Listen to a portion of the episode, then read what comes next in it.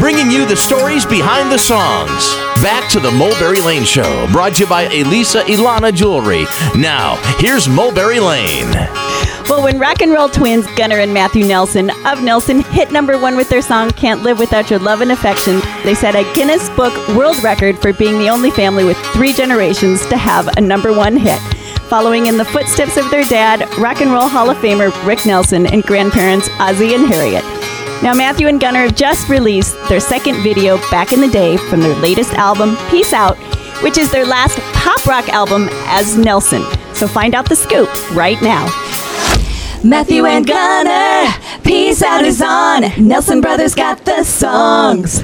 Welcome to the show, Gunnar. Hi. I'm sorry, I'm in awe, guys. I'm sitting here stunned. All right, nice to talk to you. Great to have you with us, Gunnar.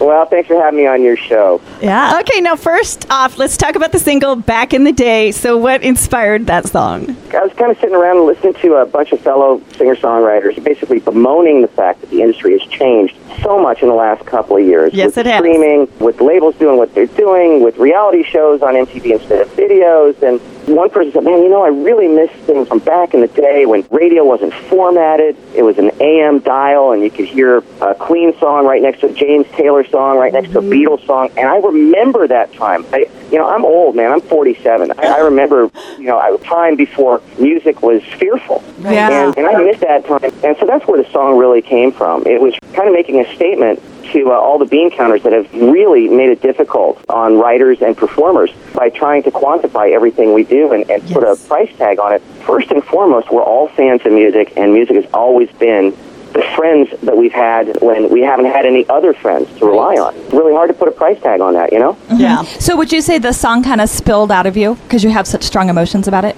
Well, you guys know what it's like. When you're writing a song, sometimes the song writes itself. Yeah. and you're not writing at all. The song's coming through you. You have to get out of its way. Uh, I have a lot of instances in this Peace Out record. It's an emotional experience because it's a conscious decision we're making after 25 years, 14 records, and 10 million sales to just completely change direction. Okay. And this record was made as a sonic thank you note to all the fans that have really gotten us from the very beginning. There have been a lot of haters out there that might have said, oh, you know, these guys are too soft for metal radio or they're too hard for pop radio or whatever. But all we wanted to do was make feel good music. Sure. And after 25 years, we realized it's really been our gift and our place. That's what we do. Our job is to inspire people to drop the top on their car, stick their fist in the air, and sing at the top of their lungs. and we grew up in Southern California. That's what we are. That's what we do. And uh, this record in general is really kind of like a very unapologetic, velvet gloved middle finger to any of the haters out there that have not gotten it. And I a love thank that. you note to the fans that have. Yeah. So now, knowing that this was kind of your last effort in this music genre, how did that affect the writing of it? Did you feel like you had to go out with a huge bang, or did you not even let that enter your head? Well, what I wanted to do was approach it really honestly. I never like aiming the songs that, that we write and the songs that we record for any particular market. They just kind of happen. The last two records we've made, one's called Lightning Strikes Twice, and this latest one, Peace Out. Really, after a time, it's kind of liberating. I suppose it's, it's the same kind of experience my father had when he did the Garden Party record. Mm-hmm. He made that record at a time where an industry could considered him completely passe and over mm-hmm. and non-relevant. But as a creator, gave him the freedom to not have record company guys over his shoulder, not have Right. radio guys second guessing his creative process, and and that's really uh, the place that Matthew and I were both in for these last two records. It has been liberating, and it's enabled us to make the kind of records that. You know, honestly, it comes from the heart. It's what we want to hear. Yeah. We um, we pulled out all the stops and, and just made these records vulnerably and honestly. Uh-huh. And hopefully people will dig them. And, and if they don't, that's okay because, you know, we kind of do. So, Right. so you know, there you go. And that's what matters. Well, right now you're listening to the Mulberry Lane Show, and you're hearing from our guest, Gunnar Nelson of the rock brother duo, Nelson. What people may not know is that you guys have been writing in Nashville for quite some time now, and the new direction that you're taking after this album is more acoustic country.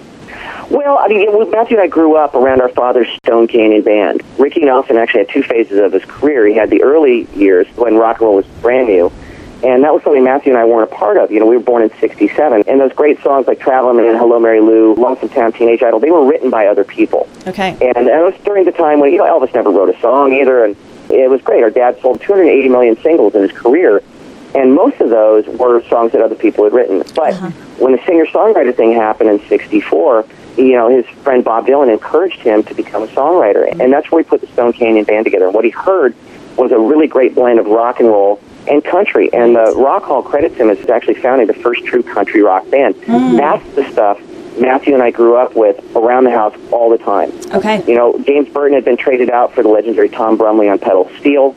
This stuff was happening. Our dad's bass player, Randy Meisner, went on to co-found the Eagles three Right. years later. Yeah. That's the stuff that I grew up around. Going to our influences, going to the well, is not a bad thing. You guys are a family act. You know what Yes. it's like to make music with family. It's Mm-hmm. not always easy. No. It's a good thing when you two could go off and do your own things. Maybe you have, maybe you haven't, I'm not sure, but there is an undeniable strength and something magical that happens when the family comes together and does something together. It's unique and it's special. It's true. And- Absolutely. Feel that and 100%. Yeah, yeah, and the two of us have realized after all of these years, we started playing when we were six years old, but all of our breaks in our career have really happened for us when it's been the two guys and two acoustic guitars singing together. Uh-huh. And so what, what we're actually really doing here is focusing on, for lack of a better descriptive, if the Everleys were making music today, what would it sound like?